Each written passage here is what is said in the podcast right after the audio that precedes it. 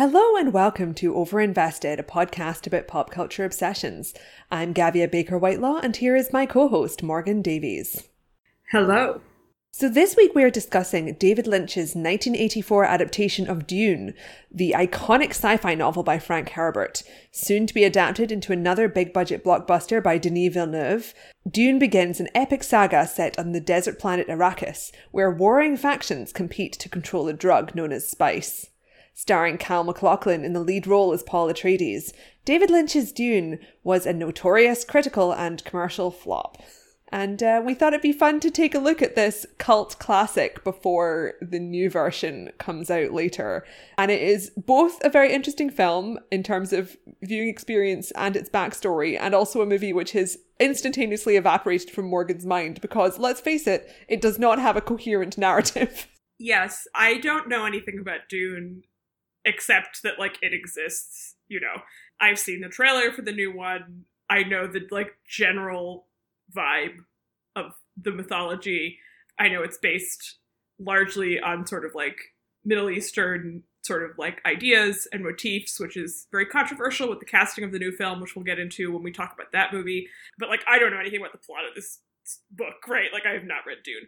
And so I was watching this movie and I basically watched it in 15 minute chunks because I was just like, this is incomprehensible to me. I don't understand what's going on. like, and I have to sort of pause it and like do something else or like look on Twitter. I mean, my attention span, like everybody else's, has been shot by the past year, but this was particularly punishing because I was just like, literally, what's happening? Like, I don't know. And we watched, or I watched this a couple of weeks ago because we had planned to do this one a bit earlier, and then we changed our schedule to accommodate the Oscars. And as a result, I literally am like, there was a strange fat man who had pustules on his face? Like what? Did i imagine that? Like what is happening? Um so yeah we're it's gonna be an interesting conversation today i think. Yeah it's like i so this film has a gorgeous production design a fascinatingly chaotic origin story and I think one of the really great bonuses of this phenomenon, which Morgan has just described, is that I don't feel like either of us have spoilers for the new Dune. Uh, I've not read the book. I've read kind of the start, but many of my friends are big fans of Dune, and I'm kind of generally familiar with the concept. Obviously, the entire book series is extraordinarily popular, but I think kind of the first volume is generally regarded to be the best one. Um, it was published in 1965, and it was kind of a big hit during the psychedelic era. You know, it's a bit of a drug book explicitly and, yeah. you know, uh, subtextually as well. and it's sort of a combination of the central narrative as sort of a hero's journey arc based around the main character, Paul Atreides, but it also has this extremely elaborate, extended cast of kind of rival groups. And because the book was so successful, obviously there was like a very big desire in Hollywood to make this into a film. And indeed, this is not the only adaptation. Like, there was a TV series uh, starring James McAvoy prior to James McAvoy being really famous. And obviously, there's this new version, which probably will quickly become the definitive version unless it's much worse than it looks. but basically, the De Laurentiis family, which is uh, an Italian producer family led by Dino De Laurentiis, who have produced many massively successful Hollywood movies. They held the rights to this for a long time and they were like really plugging away to try and get someone to do this.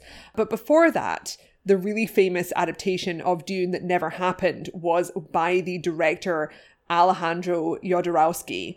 Um, and there's like there's actually a really good documentary that's just about this film um, called I think it's just called Alejandro Jodorowsky's Dune for those who don't know, Alejandro Jodorowsky is a Chilean filmmaker. Um, he's still alive and he's made various kind of quite unusual avant-garde films. He's known for a movie called El Topo, which came out in 1970. And um, he's not who you would pick for anything approaching a mainstream blockbuster. He made weird films, but he in a way was kind of a good fit for Dune because of the psychedelia angle.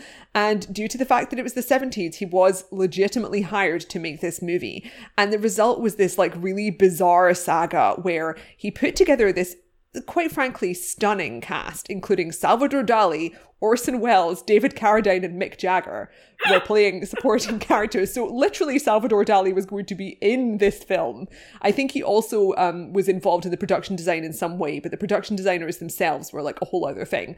But also, Jodorowsky trained up his 12 year old son to play the protagonist. So there was like two years of this teenage boy's life where he spent like six days a week learning martial arts and stuff to play Oh this character God. because in the original canon of the books there's like this really kind of elaborate martial arts warrior culture which essentially David Lynch did not understand or care for so he just like removed it from his version but like just a very bizarre period for Jodorowsky's son this film fell apart because despite having this all-star cast and also it was going to have music by Pink Floyd, they spent something like 20% of their $10 million initial budget just on pre-production, which was just like hiring all these people and having like an amazing number of meetings about how great the film was going to be.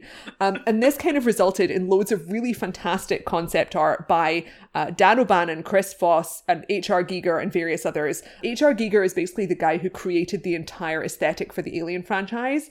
And those two other guys were crucial in the production design for both Alien and Star Wars. So there was this group of kind of up and coming production designers who came up with all these incredible ideas to do with like sci-fi visual world building that ended up in this hundreds and hundreds of pages long storyboard book, which was illustrated by the iconic French comic book artist Moebius. And this book became this sort of Hollywood Bible because the film didn't happen. Like they didn't have enough budget. It fell apart. It was a fiasco that didn't exist, which is the reason why people are so fascinated by it. But this book, which was, I think it was a storyboard for something like a 10 to 14 hour long film. Like, it was not, there was no way that this film could have been made. But it just contained all this amazing imagery that then started popping up in other films over the next few years. So there's loads of stuff that happens in Star Wars that is clearly kind of either cribbing off that storyboard or like just the same work that the same artists were done and were trying to recycle in something that would actually get made. It also appears in the Alien franchise, in Flash Gordon, in the Fifth Element, in the Terminator franchise. It just became this like incredibly influential work that kind of wasn't known by the mainstream, which is why this Jodorowsky's Dune documentary is so interesting. But that kind of brought us to the point where the De Laurentiis family were like, look, we need to actually make this film. So they hired Ridley Scott, who tried and failed to adapt it. And then eventually they got round to David Lynch.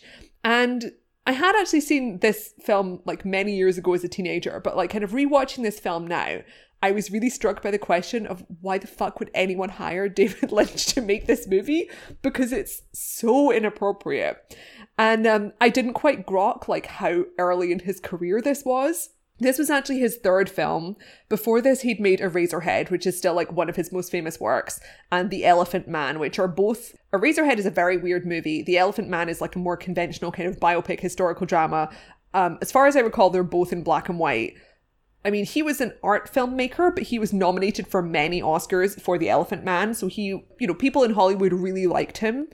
And that was the point where George Lucas personally asked David Lynch to direct the third and final Star Wars trilogy movie, which is also, in retrospect, bonkers. And David Lynch just told him no because he was like, I don't know why you're asking me this and I'm the wrong person to direct, which is correct. But unfortunately, he did not say that to the Dune people. He said, Yes, please, of course I'll direct Dune, despite never having, having heard of Dune and finding it actively difficult to read and understand the book. And I found this wonderful interview. It was from like the mid 80s when he was filming Dune in Mexico. And I'll post a link to it. It's from a magazine called Starlog, which I assume was um, a sci fi magazine. And it's just this very sweet, very tragic interview where he's kind of talking about, like, oh, everyone finds it hard to get into the first 60 pages, but after that, it begins to work on you. And kind of talking about how his wife had to, like, force him to read past the first 60 pages of Dune.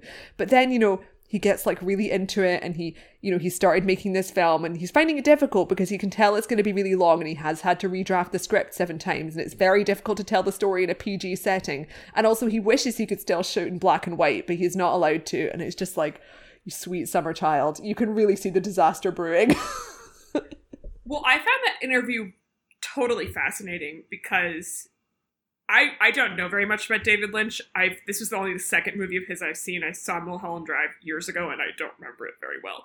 But he's obviously such an iconic cultural figure now. We have a particular idea of him and just like the adjective Lynchian, even if you're not someone who's seen many of his movies like me, like I know what that means. It, like he's just very influential and as a personality is very distinctive.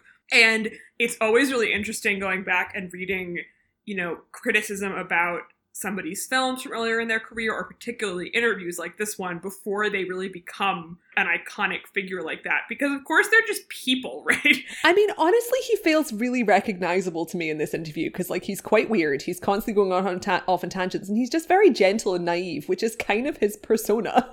it's not that he feels like a totally different person but he Hmm. doesn't feel like he has a lot of power oh no, uh huh. right? And like he clearly has no idea what is about to happen on this production which is that it's about to totally you know become uncontrollable. But some of the questions that he was being asked the black and white thing in particular was interesting because it felt to me less like he was saying oh i wish i could shoot this in black and white and more that the interviewer kept asking about the black and white thing because the first two films he'd made were in black and white and he has not to my knowledge made a film in black and white since then but that obviously would be the thing that was associated with him at that time right? Because that was what everybody knew of his work. And the colors in dune are very very bright and distinctive. And so you have the interviewer kind of trying to get him to say something that seems like he doesn't actually quite agree with although he does praise black and white cinematography.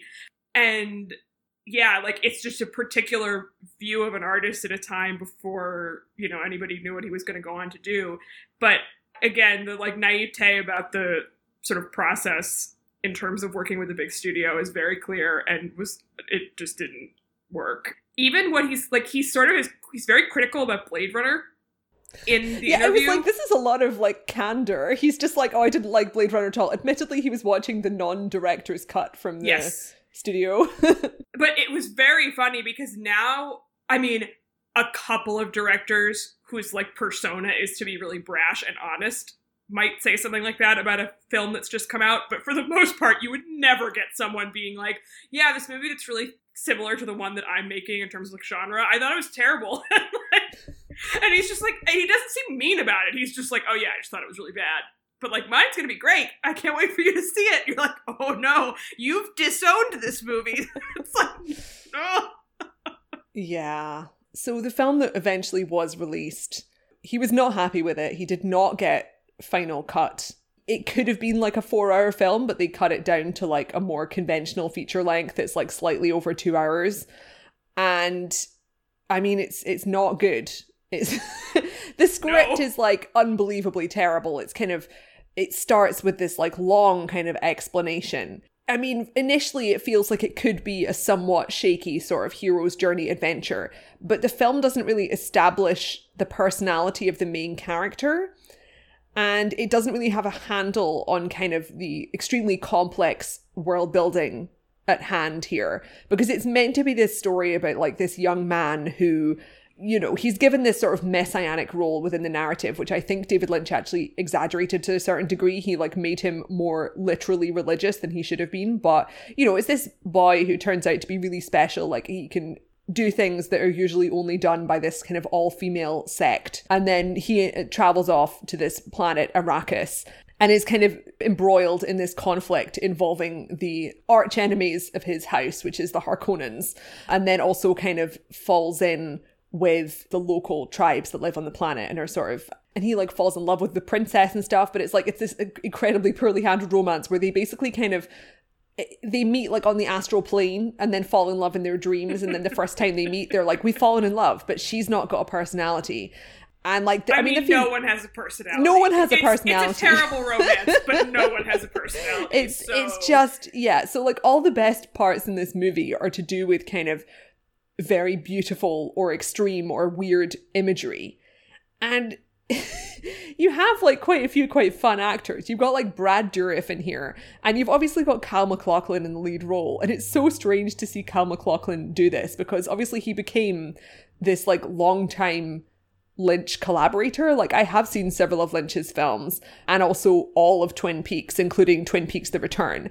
And it's very clear why like Kyle MacLachlan and David Lynch are simpatico because they both have this sort of ability to have a gentle spirit, but they're also kind of interested in engaging with like very dark and upsetting and weird storytelling. And there is also a certain visual similarity between them, which is sometimes the case between like artists and muses. But like in this movie, you've got this sort of like bouffant haired 1980s like boy band lad who turns into this like super soldier warrior and you're just like I don't understand what the narrative is meant to be here. But um the villains are very effectively hateable, I think, including a truly impressive role by Sting. Well, before we get to Sting, who does deserve some some serious consideration here, I've not seen Kyle MacLachlan in, in nearly as much stuff as you have because of the Twin Peaks thing, which I have not seen. But I've certainly seen him in stuff, and like he's a great actor. He has one facial expression in this movie, which is like vacant, occasionally slightly perturbed, and it's really not his fault. Like he, most of his performance comes in the form of like mumbled voiceover that's like not expository exactly. It's like his feelings, but it's mumbled and you can't really grasp what's going on. And the plot is essentially just Avatar or Dances with Wolves or, you know, whatever. It's the same thing, right? Like he lands on this planet and is like, I'm going to master your special magical fighting technique better than anyone ever has. And they're like, oh my god, he's the second coming. And the movie's so stupid that it's impossible to get upset about it, but it is quite absurd, right? like, he just literally zooms in from another planet and they're all like, oh my god, he's so special and it's so great. And you're like, okay. And particularly given the fact that, like, the special thing he can do is normally a thing that only women can do, I was like, oh right. The 20th century like yeah. One of the things that's sort of persistent in david lynch's work is sexism. But like this was like a new one for me because the women in this film are just like even though they have like this sort of like cool coven of like scary witches the Bene Gesserit the book begins with like the trial by pain scene which is kind of comes in a bit later in the movie. But it's like they're so cool and then the film kind of removes a lot of the stuff that seems like it'd be interesting about them. And then like the mother character and the girlfriend are just like extremely li- limited, even though the mother has amazing costumes. Like there's some really tremendous costume design in this.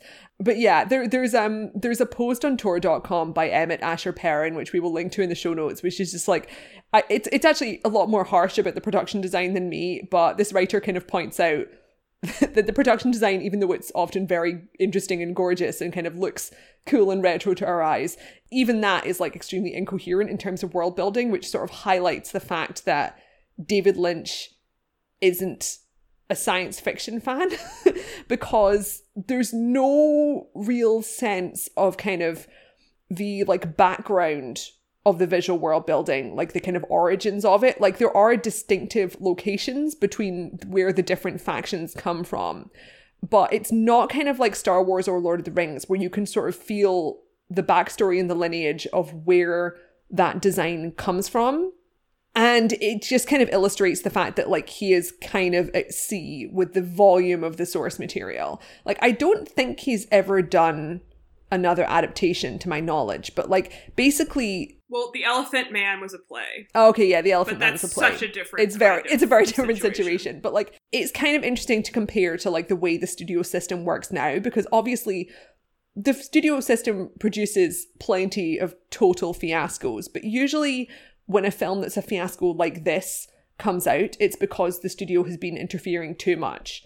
But in this case, it's kind of like simultaneously the interview they probably part of the problem is that they just cut out a bunch of scenes that explained the story and gave the characters more development. But clearly, even if we did have a four hour film, it would still be bad because David Lynch doesn't like or appreciate sci fi.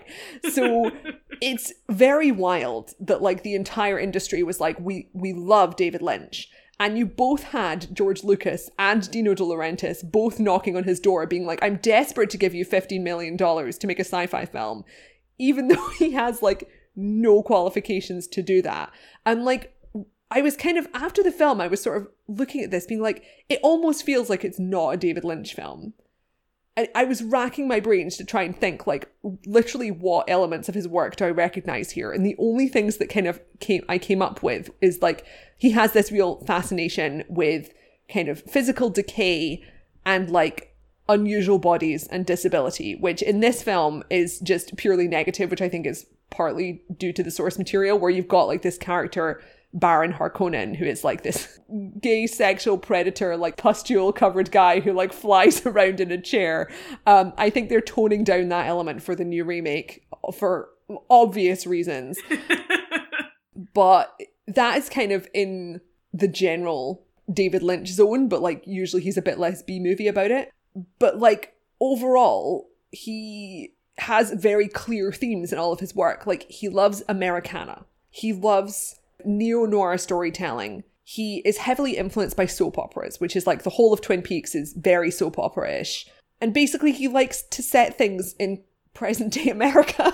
And like even when you read this interview with him from when he was filming, he literally like goes in a tangent halfway through about like his favorite eras of American history and he's like, "Oh, I love like the 50s and I'm not really interested in anything that happened after 1963 and that sort of thing," which is very present in his in his work.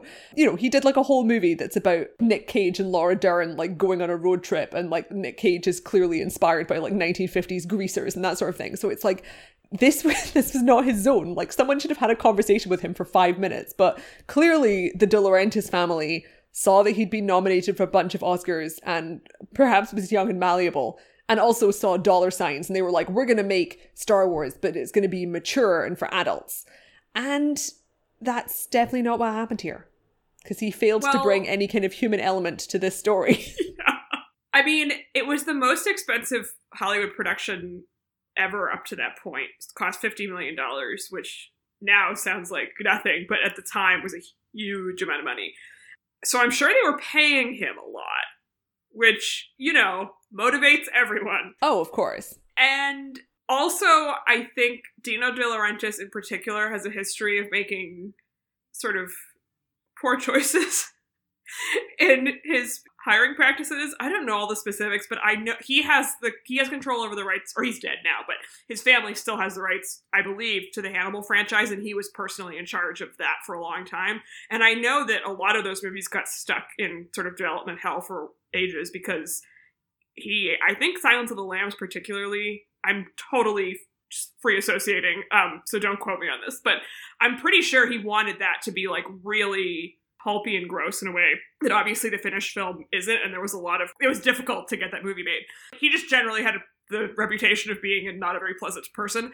I mean, this film is technically credited, it is credited to Raffaella De Laurentiis. Yeah. And she also loved to produce garbage. Like, her biggest films are Conan the Barbarian, like Dune, Conan the Destroyer, the Dragonheart franchise. You know, that is, that's her vibe. Yeah. So obviously hiring David Lynch for this is kind of the opposite problem, right? Like he made two great movies, and so in theory, it seems like that's a good idea to hire him to do like a you know interesting, classy version of Dune. But he was a bad fit for the source material, and then they chopped up his film, and it didn't, you know, it didn't work. So even if the i mean i totally agree that whatever the four hour cut was i'm sure was also bad but like they weren't willing to go to a, like a strange place with him. It, instead, it has to be this sort of like bizarre. Yeah. Bad Which is also what's happened with exists. the new film. Because, like, I mean, it was what happened with prior to him Ridley Scott, for whom this is his comfort zone, like he'd made Alien and Blade Runner by that point and is clearly a massive sci-fi aficionado. And he was just like, I can't do this. It's too, it's like too grueling and too complicated yeah. and just like was like, I'm out. And with the new version, it's like Denis Villeneuve, who just did, you know, Blade Runner 2 and clearly likes science fiction and has plenty of experience making blockbusters. He was like, I can only do this as a two parter. But what's happened with that is that we're going to get the first part of the two parter, but they're not filming them back to back. Like, he has to renegotiate based on the success of the first one to yeah. make film two, which is definitely risky and quite unusual at this point when every franchise has to be a fucking franchise. But um, I'm interested to see how that one pans out. I suspect it's going to work out just fine for him because everyone's going to be so fucking desperate to go see a big movie in a movie theater. full of beautiful, famous people. Yeah. I think that movie's going to make an absolute fuckload of money. So I think he's going to be fine. But, uh, yeah, we should talk about the villains you mentioned. Yes. In this Dune. The Harkonnens. A rare example of um anti-redhead bigotry, I think, in this film. Yeah. It's interesting. Like, I simultaneously found these parts the most sort of objectionable and unpleasant to watch and the most interesting Yeah. because something's happening. I mean, this is that, well, this is where kind of Lynch comes in because it's like I feel Yeah. like they're far more mean spirited than Lynch typically is because it's it's more kind of like look at how disgusting these people are, whereas he's kind of not doing that in his other work like when he employs people with like disabilities and unusual bodies in his other work it's not kind of in a negative light. It's like as artistic collaborators as part of his overall cast. And in this it's just like look at baron harkonnen's like revolting. It's just like okay wow. But it is it is certainly compelling to watch. And i'm also like when i was watching this i was like is this pg rated? It doesn't seem like it could be when I read that interview we were mentioning, and he was like, "Yeah, and you know, it has to be PG, so that's also complicated." I was like, "What the fuck? Excuse me." this movie was PG. I mean, I assume this is before PG thirteen existed as a rating yeah because that's the only explanation I can come up with. But like, literally, there's like a device in his like uh, underlings' hearts where he can like pull out the plug and all their blood just comes out and he's like ha ha ha and then floats away. Like that is not a pg device. But uh yeah there's a real uh, unpleasantness to the grotesqueness of that character. I mean literally there's these like pustules all over his face which that tor article that you mentioned earlier which i found a bit funny because it definitely is it's someone who's very dedicated to dune. Yes. And I thought there were a lot of good points in it, but also the tone was like someone who just loves the book so much and is mad about the movie, which, like, I mean, we've all been there, but it was a bit funny to me. But one of the points the author made, which I thought was definitely correct and was thinking about watching the movie, was like the sort of AIDS connection um, that would have been very much on the minds of people. yeah which i didn't consider at all yeah I I wasn't thinking about the AIDS stuff so much, but more the just like homophobia of all of that. But he's totally correct that like the AIDS resonance is present and disturbing. That this sort of like predatory gay figure is like literally covered in pustules and is decaying in front of your eyes, which is pretty unpleasant. On the other hand, as I keep saying, like there is something undeniably compelling and watchable about all of those scenes, even if you're repulsed by them, which is more than I can say for much of the rest of the movie. Where Poor was just like, MacLachlan, who was just like presumably very confused for the whole thing, wandering around the desert in Mexico, just being like, I don't know what I'm doing. again, like he's such a good actor, and you can just tell the whole time that he's like, I don't like what. He just has he, he's barely acting. He looks very handsome, but uh there's not a lot. yeah, he he and his mom on. both look beautiful and have like great hair. Yes. But yeah, Sting is one of the the Baron's henchmen, and there's some other very odd casting. There's one was one person who's who I can't think of now, but Sting is obviously the most, you know, hilarious at the time, I'm sure, and also in retrospect. Patrick Stewart, that's who you're thinking of. Yes, that's Fucking definitely who I'm Patrick Stewart shows up, and towards the end, um, I noticed that he grows a mullet halfway through the film. So he's obviously bald, as he always is, as Patrick Stewart, but they've given him mullet hair extensions to, I presume, indicate the passage of time. Yes. and uh it's a again like very small role and he he's like the you know one of Paul Atreides' teachers and he just has to give little speeches about like serious weighty themes. But watching it you're like how are all of these people in this movie Sean Young is in this movie like I mean, people wanted to be in Dune. People wanted to. Yeah. I mean, I assume Patrick Stewart just wanted to be like in a big film. But like, I was actually trying to find out why Sting was in this film, and I couldn't. I mean, I didn't look super deeply, but I couldn't find out why Sting is in the film because he's such a strange piece of casting. I mean I obviously have no idea but I feel like he must be a huge Dune Yeah, fan. I assume he's a huge Dune fan. What I did find was a very funny just story from Patrick Stewart, which like Patrick Stewart told at some sci-fi convention where he was like, when I was filming this movie, I literally didn't know who Sting was. because like he doesn't he he has absolutely no engagement with pop music at all and he didn't understand why Sting was famous. And like he obviously wasn't like rude to him, but he was just like completely confused by the whole endeavor and was just like, "Who is this man? What is happening?" And when he said he was in the police, Patrick Stewart said he thought he meant like he was in a police band. and he didn't understand why a police band would be so popular. And it's like, wow, if that is true and you're not just exaggerating yourself for effect, kudos. oh my god. I mean, I feel like we should say a bit more about the production design yeah. and the visual elements because they really are the only notable thing about this movie. Yeah. And then music as well, which I think is kind of the most successful element. I mean, the music is beautifully dated. It's Oh, the, yeah. mu- the music's by Toto. It's kind of weird, right? Because like watching this movie, I'm like, oh, I love, I love the way this looks. I love like all of the weird spaceships, and then I kind of remember it comes close to a decade after the first Star Wars film, right? It's like, you know, it's many years after they started production on the first Star Wars film. And the first Star Wars film does have better special effects and was cheaper than this, which kind of just goes to show. But it, it really does make me once again feel nostalgic for the era of painted matte backdrops, which this film really Yeah. enjoys. And they do have a lot of fun with the production design, uh, which was by a man named Anthony Masters. But in particular, I love the costumes, which are by Bob Ringwood, who I adore. Um, he so like the the costumes in this, they're very theatrical. There's very kind of distinct looks between the different groups. So like when you see like the Atreides kind of ballroom scene earlier in the film, there's all this kind of like European like historical ball gowns and all these kind of uniforms and stuff. And then you've got these kind of kinky, like supervillain sci-fi stuff going on for the Harkonnens. And also the still suits, which is kind of the famous costume from the novels, which is kind of meant to be this bodysuit that's like full of water and stuff, uh, which they wear in the desert. And like, it's very absurd that they are black, which means that you would be boiling alive in the desert heat.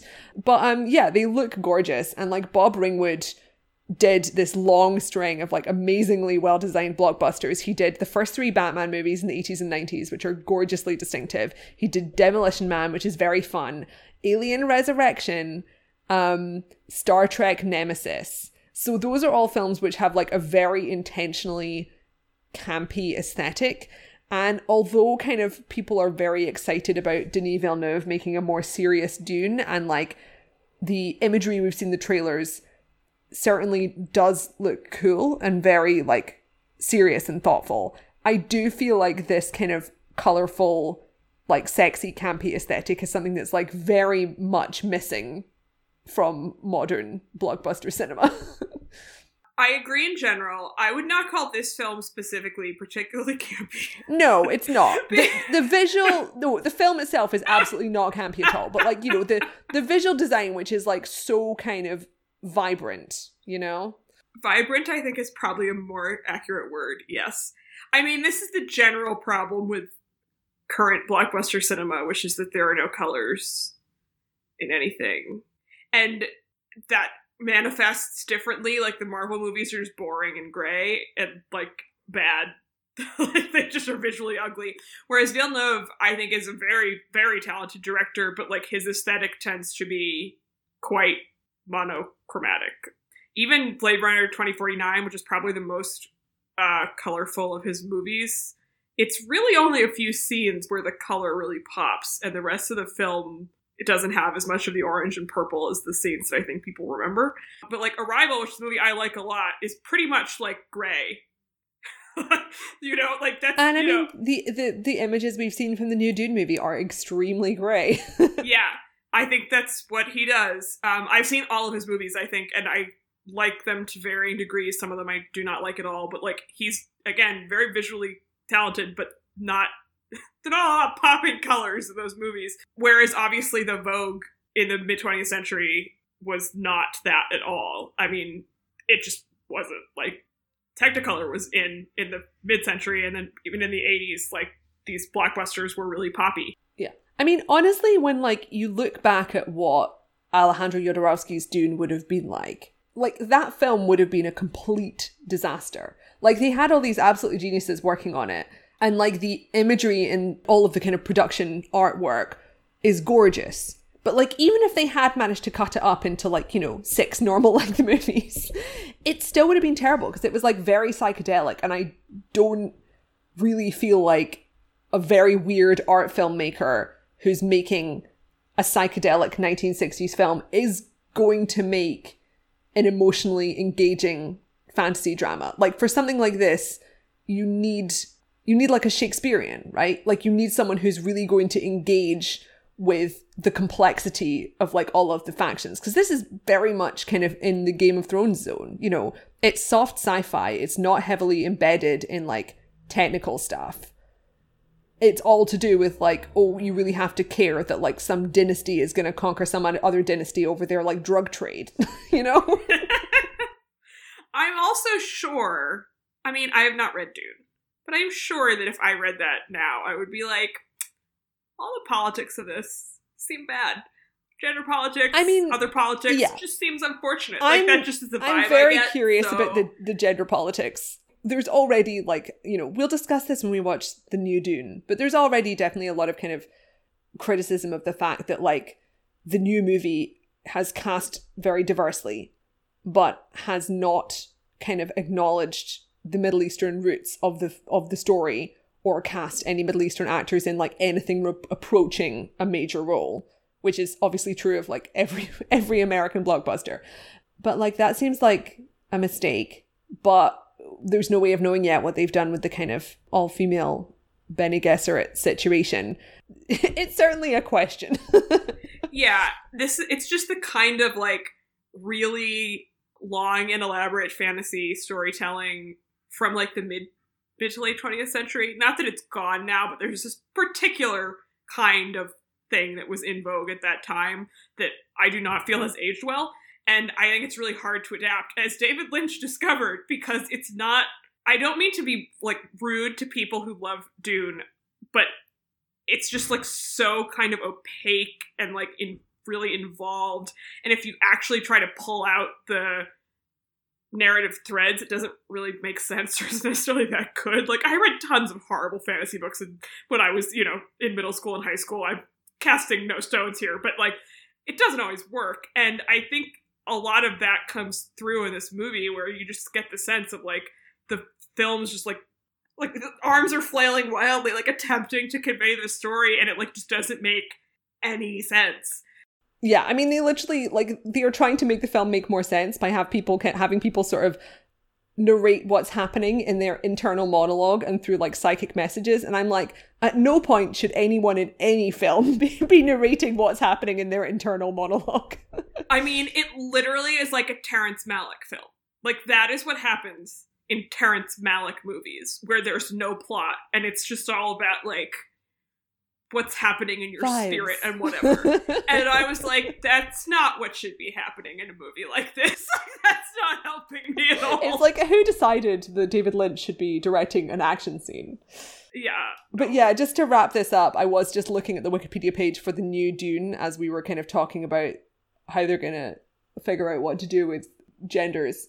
And uh, the film, I now recall, is co written by Jon Spaihts, the screenwriter behind Passengers! the most feminist sci fi epic of our era, Oh. Passengers. So it's co written by Denis Villeneuve, who I do not trust as a mastermind. I trust him as a director in some instances, but I do not trust him as an ideas man. But it's him, Jon Spaihts, and Eric Roth who wrote A Star is Born and Forrest Gump. He's- so I he's written like he's like a legendary Yeah. Hollywood screenwriter. He is- he's he written like a zillion things. he is an iconic screenwriter. Yeah. So like he between the three of those is the man who'll be holding this this one up. I would love to know the order in which those people touched that screenplay. because it seems to me like Mr. Roth was probably brought in to do a polish on something. But I do not know. Um, yeah, I mean, my take on Villeneuve, which I like, this will be the last thing I say because we're going to have a whole other episode about this movie once we've actually seen it, is that, like, his movies completely depend upon the quality of the script I agree that he is directing. Because he's made some great movies and some dog shit movies. And like I just don't think he has the ability to like discern whether a script is good because that's based on my, you know, viewing experience of watching his films. So it's really a gamble with this one. I guess we'll find out in a few months. Yeah, yeah. And next week we will be watching Attack the Block, which I have somehow never seen, despite meaning to for like 10 years since it came out, and you have seen well, many times. I've seen so. it. It's my dad's favorite movie, so I've now had to turn down rewatching that with my dad many times. I, that warms my heart. Um, yeah. It, I don't, it, it's a, like terrifying to me that it's been 10 years since that movie came out because I mean, you'll know it's 10 years when you watch the film and realize that John Boyega is a tiny little a teenage child. boy. Yeah. You're like, oh, Um, he's so young. but I remember when it came out being like, oh yeah, I should see that. And then vaguely have been to literally since then. And it's now been a decade. So um, I'm looking forward to this excuse to do so. Uh, I'm sure many of our listeners have seen that film. So that will be fun to talk about next week. If you would like to listen to our rehash of the Academy Awards ceremony, that is up on our Patreon at patreon.com slash overinvested podcast. Gavia, where can our listeners find you and your work online? you can find me on YouTube at Behind the Seams, and you can find me on Twitter at hello underscore Taylor. And you can find me on Twitter and Letterboxd at ML Davies. The podcast is on Twitter at overinvestedpod. We're on Tumblr at overinvestedpodcast, and our website is overinvestedpodcast.com. Thanks. Bye.